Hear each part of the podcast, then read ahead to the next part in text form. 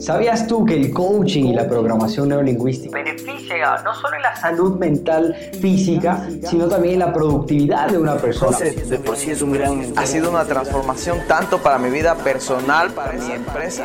Invertir en tu mente es completamente rentable.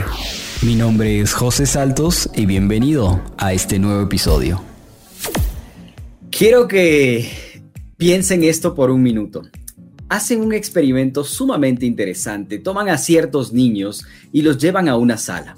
Y esos niños que están en esta sala lo que hacen es simplemente les colocan al frente de un postre o de un dulce de golosinas, de algo que tanto desean ellos, ¿no? Como niños aman el tema de las golosinas, así que eh, pues están ahí, quieren eso. Y la madre, la persona que está ahí, en este caso el, encargado de, de realizar este experimento, les dice a los niños lo siguiente, miren, quiero que hagamos lo siguiente. Me voy a ir por unos minutos, me, voy a ir al baño, me voy a ir a la cocina, a tal lado, y yo ya voy a volver en unos minutos.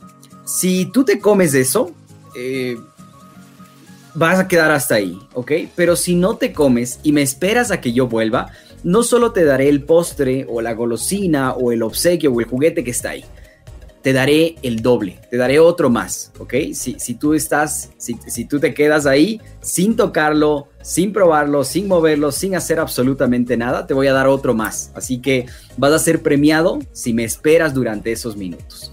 Hacen este experimento a varios niños y lo interesante y lo que sucede por acá es lo siguiente.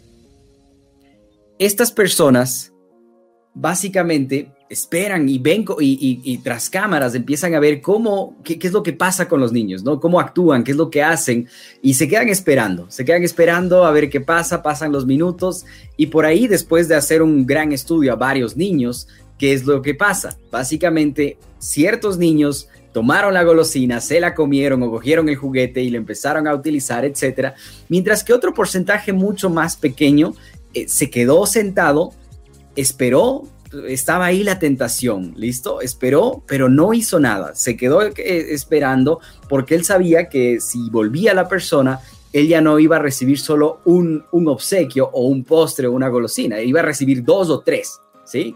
Es decir, iba a ser premiado por seguir ese tipo de órdenes. Ahora, Después de unos 20 años, ¿qué es lo que hacen estas personas? Después de 20 años este, a los mismos niños, esto fue un estudio bastante interesante que hacen en Estados Unidos, después de 20 años siguen el rastro de estos niños y de su comportamiento.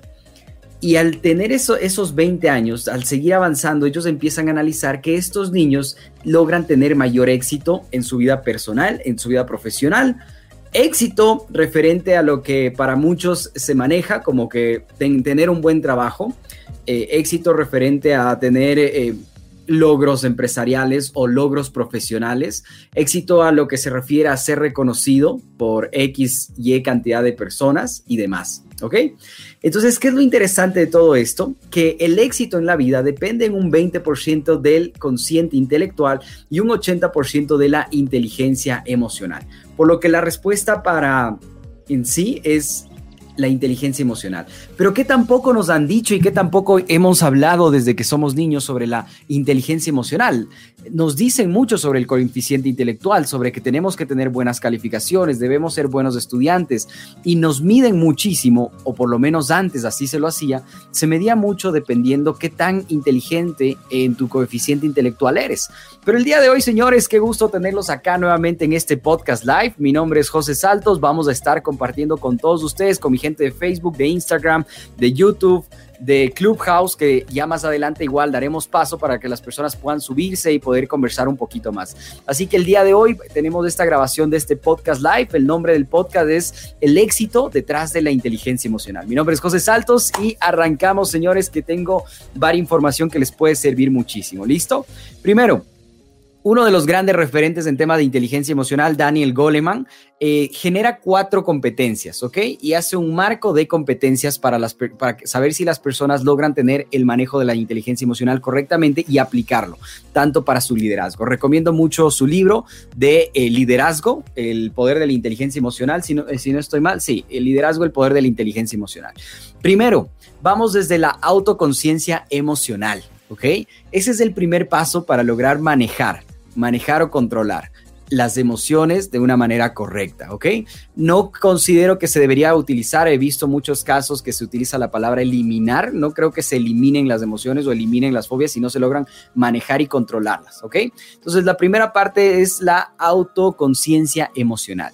¿Y qué define en esta parte de la autoconciencia emocional? Es básicamente entender, a ver, ¿qué es lo que me hace generar esa emoción? Detectar, ser consciente tú mismo, que si estás a punto de salir a un escenario, vienen unas emociones, vienen eh, esas emociones y tú tienes que ser consciente de qué es lo que te está generando eso. Es decir, si hablamos un poquito con términos de programación neurolingüística, ¿qué te está activando? Qué factores externos están generando esa activación para que tú generes esa emoción. Es decir, si estás teniendo una discusión, eh, quieres tener la razón o este, golpearon tu auto o de cierta manera no se logró los resultados esperados en la empresa, diferentes casos, en diferentes contextos, el ser autoconsciente es decir, ah, mira, o sea, esto me está, darte esos minutos y darte ese tiempo para detectar y decir, ok, este factor externo es el que me está generando esta sensación interna.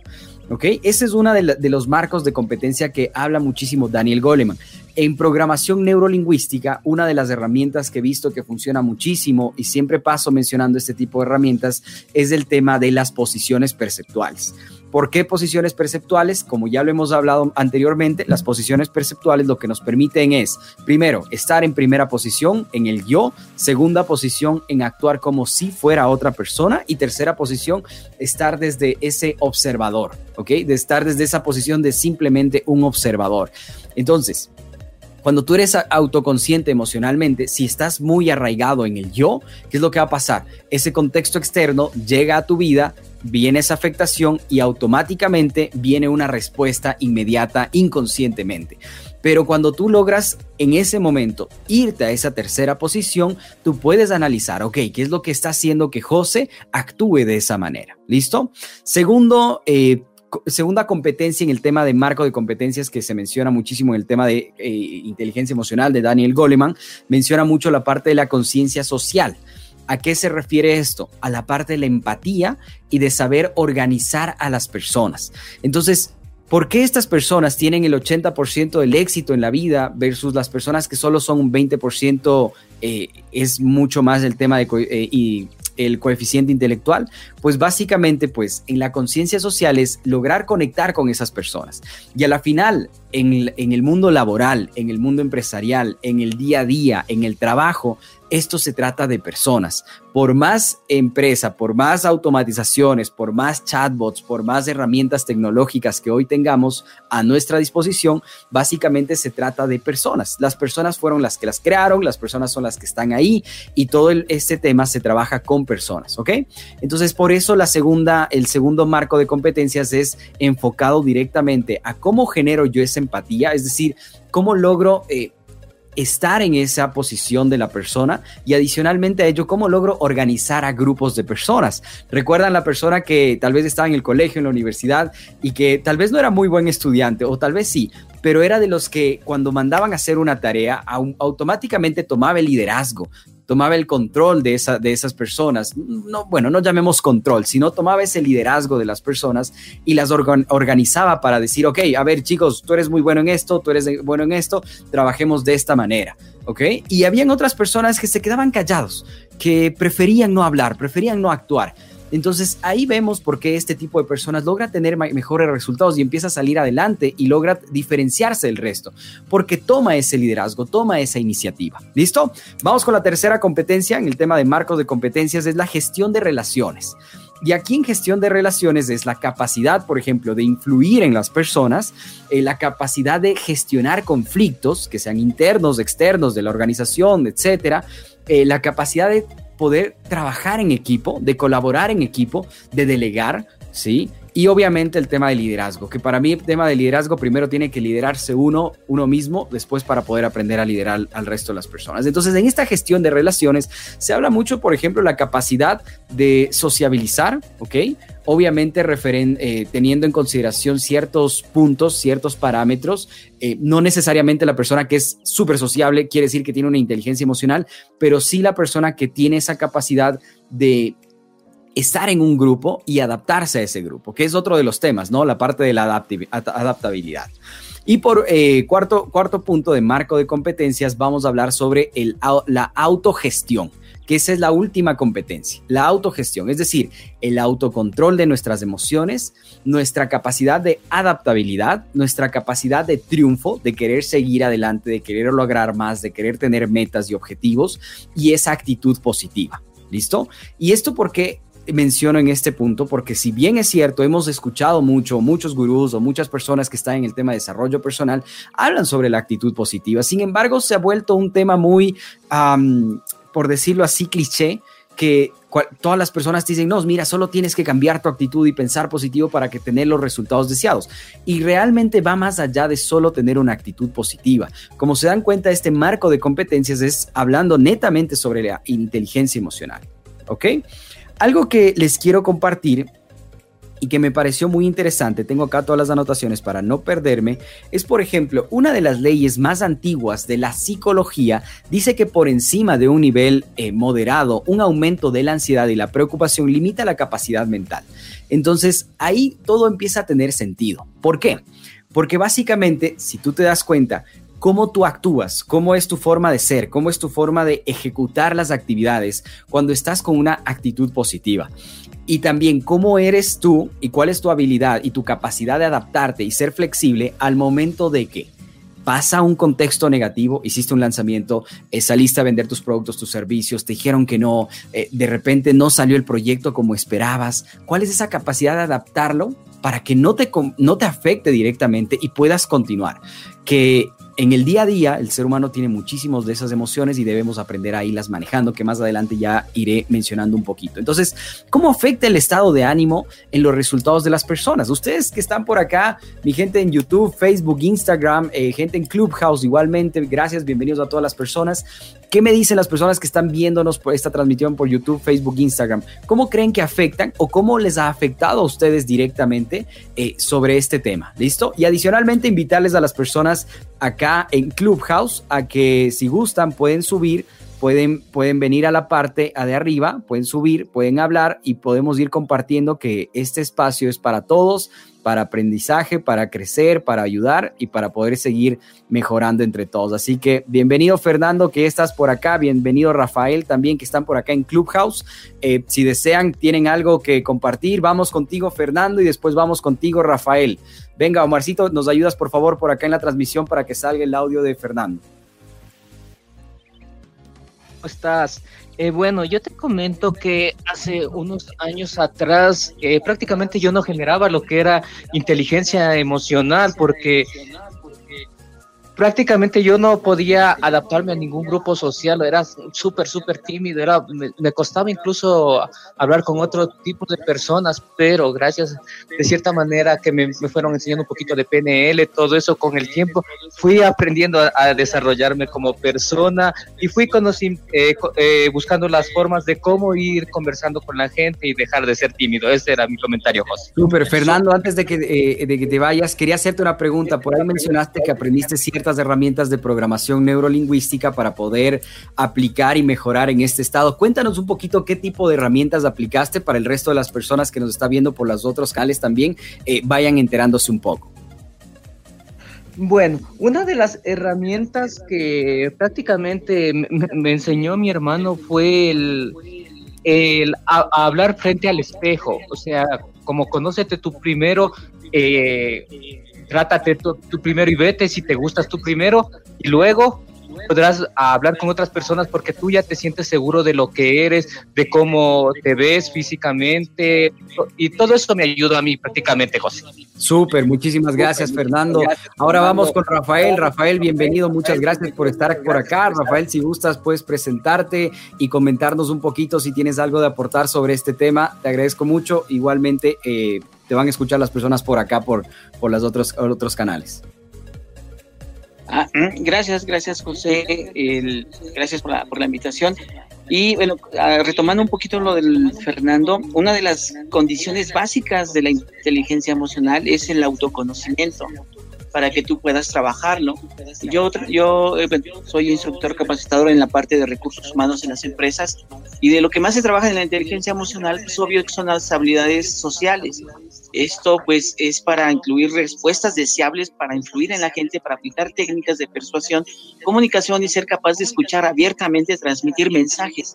Es uno de los problemas más comunes dentro de las empresas y con la inteligencia emocional llegas a manejar ese tipo de conflictos porque empiezas a guiar grupos, catalizar tus emociones, eh, manejas el cambio adecuado, estableces eh, vínculos, relaciones humanas, colaboración, cooperación con los equipos de trabajo. Por eso sí, a veces muchas empresas, casi yo quiero apostar de ya un 40% de las empresas, y estoy hablando de un volumen muy alto, está adoptando por capacitarse en la parte de inteligencia emocional. Gracias, es mi pequeña aportación. Muchísimas gracias, Rafael, por, el comentario.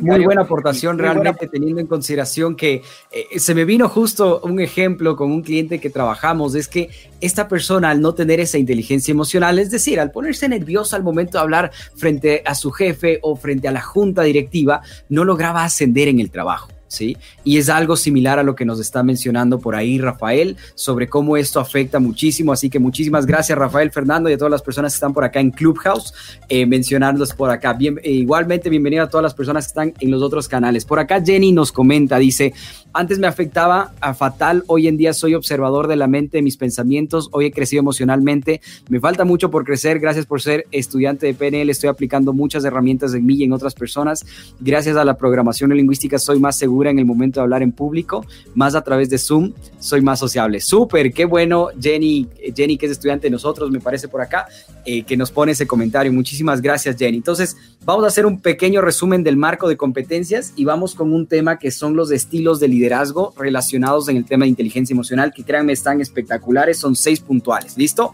Así que primero, autoconciencia emocional, y es parte de lo que nos mencionaba por ahí Rafael, también Fernando.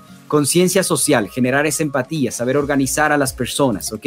Tres, gestión de relaciones, tema de liderazgo, cómo influimos a las personas, cómo gestionamos los conflictos que se presentan en nuestro día a día. Número cuatro, de, eh, relacionado al tema de la autogestión. Ahí sí viene el autocontrol eh, sobre nuestras emociones, la adaptabilidad y flexibilidad que tenemos sobre los cambios, la capacidad de triunfo y ese festejo que debemos tener cuando logramos algo y esa actitud positiva. ¿Listo? Ahora, vamos a analizar un poquito esto, ¿listo? Antes de arrancar con los estilos de liderazgo. Mire, tenía algunas anotaciones por acá.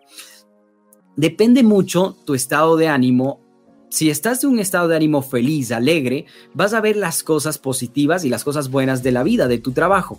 Pero cuando estás preocupado, solo te enfocas en la parte negativa. Y es por eso, como mencionábamos, que las emociones negativas perjudican la productividad principalmente porque secuestran nuestra atención. Es decir, hacen que nuestra atención se desvíe del objetivo y se enfoque en la parte negativa. ¿Ok? Ahora, vamos con la parte de los estilos de liderazgo que quiero compartirles por acá, que realmente, igualmente a las personas que están por acá de Facebook, Instagram, YouTube, si tienen comentarios, que nos comenten, por favor. Cualquier aporte es de muchísimo valor. Miren, tenemos seis estilos de liderazgo. Dentro de estos estilos de liderazgo tenemos el estilo de liderazgo visionario o autoritario quiero que ustedes vayan identificando, vayan anotando y vayan diciendo, ah, mira, yo voy por este estilo, sí, yo, yo estoy en este estilo, así que pues lo pongo por acá. Yo tengo en este estilo. Por acá también tenemos en Clubhouse un nuevo invitado que se sube a la sala. ok, bueno, lo subí, pero no sé si aceptó. Ah, listo, continuemos entonces por acá. El primero es el visionario o autoritario. Y lo que quiero hacer este pequeño ejercicio con ustedes es lo siguiente. Yo voy a ir denominando los seis. Y estos seis estilos quiero que vayan identificando ustedes con cuál compaginan más, con cuál consideran que hacen ese match, ¿listo? Y la idea de mencionarles estos estilos de liderazgo es que no necesariamente solo debemos de estar clavados en uno o no necesariamente debemos de estar enfocados solo en uno o decir yo soy, yo soy así y así tengo que ser, sino la capacidad de movernos en estos estilos de liderazgo dependiendo las circunstancias, ¿listo? Así que vamos con el primero, que es un estilo visionario y autoritario. ¿Cuál es la resonancia? Hace avanzar a la gente hacia los sueños compartidos. Es decir, vamos a necesitar esa persona que nos diga, hey, vamos chicos, sí podemos hacerlo, tenemos que lograrlo, es decir, en, términos generales. Y a las personas nos gusta estar con personas alegres, ¿no? Con, con personas felices que nos cuentan cosas positivas. Después, ¿cuál es el efecto que tiene sobre el clima laboral este tipo de estilo de liderazgo? Es que hace que el equipo se vuelva tremendamente positivo.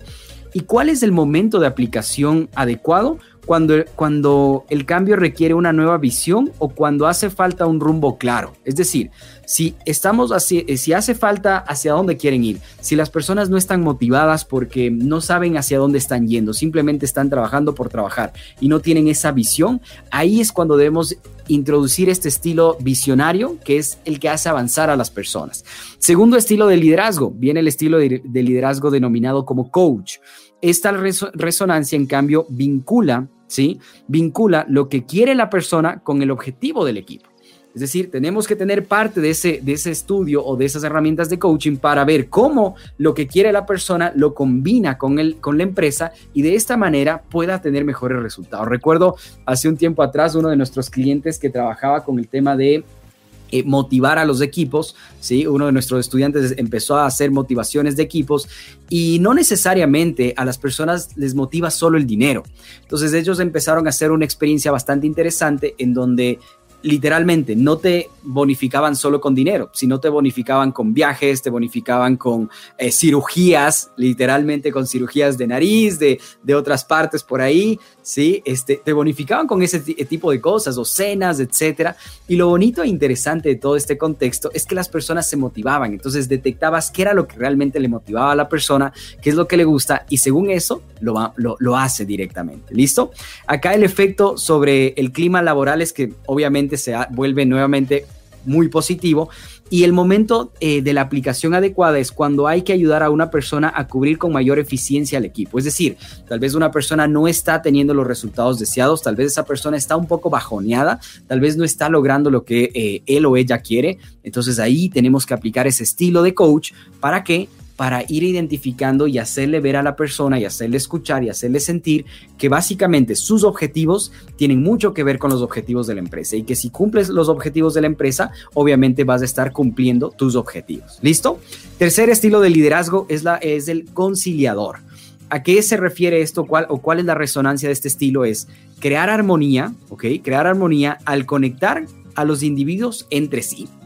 Obviamente esto tiene un efecto nuevamente hablando temas positivos y la mejor forma de aplicar este estilo de conciliador es básicamente cuando hay que corregir eh, ciertos conflictos del equipo o hay que motivarlos en momentos de éxito o reforzar las conexiones. Es decir, tal vez hay por ahí ciertos choques, conflictos entre ellos, entonces ahí viene el estilo de, de liderazgo conciliador. Después tenemos el estilo de liderazgo democrático, que su resonancia es eh, valora la aportación de los demás, consigue compromiso gracias a la participación. Es un tipo de liderazgo en el cual la persona se enfoca muchísimo en resaltar lo que el equipo está mencionando. Entonces, resaltar ello, por más que hay muchas veces que hay líderes o jefes, más, más que líderes, son jefes, personas que eh, no premian o básicamente no resaltan lo que el colaborador o la persona del equipo está mencionando. Y el felicitar y poner es de cierta manera algo de logro, ¿no? Que es uno de los botones en el tema de neuroventas también, el tema de logro, el tema de satisfacción, que va a influir muchísimo en la persona. Entonces, esto, el momento mejor de la aplicación adecuada es para crear consenso u obtener valiosas aportaciones de los miembros del equipo. Es decir, se hace un mastermind, una mesa redonda, se hace participación en general y cada uno de ellos, su aporte es valioso. ¿Listo? No es de la, de la forma de llegar tal cual como por ejemplo en un ejercicio de programación neurolingüística que me encanta que se llama autofeedback, donde básicamente lo que haces tú es no decirle a la persona qué está haciendo mal, sino entras desde preguntas como qué estás haciendo bien, en qué puedes mejorar, qué consideras que has hecho en estos últimos meses que te ha funcionado y qué consideras que no has hecho, pero te podría funcionar. Entonces son formas de crear alternativas diferentes mediante preguntas. ¿Listo? después vamos al estilo de liderazgo ejemplarizante. Eh, este ayuda a marcar objetivos estimular, muy estimulantes y sobre todo apasionantes. ¿Por qué? Porque a menudo eh, hay personas muy negativas porque no se aplica adecuadamente las herramientas o, o la tecnología o todo lo que se está manejando. Y el ser un líder que da el ejemplo primero, pues ayuda a generar mucho más de esos resultados. Entonces, cuando hay que obtener resultados de alta calidad de un equipo, motivarlos y hacerlos competente, eh, la mejor forma es que el, líder o la persona, en este caso, sea una persona que dicte y mencione con el ejemplo. Y por último, el último estilo tenemos el estilo dominante o coercitivo. Esta resonancia es alivia los miedos al ofrecer un rumbo claro de una emergencia. Es la persona que es muy segura, ¿sí? Que tiene esa confianza, tiene esa seguridad al momento de hablar, al momento de exponer, al momento de estar con otras personas, sabe lo que quiere, sabe lo que se va a hacer y por más que de cierta manera, ¿ok? Ciertos conflictos que ven a las personas afectados, este tipo de liderazgo se debe utilizar justamente en esos momentos. Cuando tenemos esos inconvenientes, cuando hay factores externos que están alterando directamente la organización o el clima laboral, y es ahí donde debe, debemos tener esto para generar esa seguridad y poder afirmar todo lo mencionado. Entonces, por ejemplo, esto se lo aplica muchísimo en una crisis para poner en marcha un cambio radical. Esto se lo pudo haber aplicado o se lo aplicó de cierta manera, por ejemplo, en el caso de la pandemia, ¿no? Que fue una crisis bastante fuerte que afectó en términos generales y ahí un buen líder pues te da esa seguridad y esa tranquilidad de que todo este contexto va a estar muy bien. ¿Listo? Bueno, hasta ahí vamos a hacer un breve resumen. Los, eh, hemos visto los, los, cuatro marcos de, competencias para el tema de inteligencia emocional, autoconocimiento, conciencia social, gestión de relaciones y autogestión. Y hemos visto los estilos de liderazgo, visionario, coach, conciliador, democrático, ejemplarizante y dominante. ¿Cuál es el objetivo? ¿Cuál es la tarea que me gusta a mí siempre dejar con tareas, por decirlo así, a las personas para que se lleve a la acción? Es, primero, empieza a ser consciente, empieza a irte a esa tercera posición de ser un observador, como nos comentaba por acá Jenny, al momento de que estás en tu día a día, ir, ir detectando, ¿ok? Ir detectando qué emociones, cuándo se activan esas emociones, ¿sí? ¿Qué factores externos hacen que se activen esas emociones? tener más controlado el diálogo interno. Y segunda tarea prácticamente es identifica cuál de estos seis estilos de liderazgo que hemos mencionado llevas tú más y tienes eh, que ir practicando la flexibilidad en cada uno de ellos. Les recuerdo también a todas las personas que nos están viendo en vivo por YouTube Live, eh, Instagram y Facebook y Clubhouse que los días martes, miércoles y jueves tenemos a las 11 a.m. hora México, Colombia, Ecuador, Perú, la grabación de este podcast live. Así que invitados todos a quienes eh, quieran, les invito a que nos sigan, a que se suscriban también nuestras redes y que participen y cuando gusten, bienvenidos nuevamente. Les agradezco a todos por su tiempo, por estar por acá. Les mando muchas bendiciones, un excelente día y noche para la gente que está por allá en España, que también nos escriben. Muchas bendiciones con todos. Que pase muy bien. Hasta luego.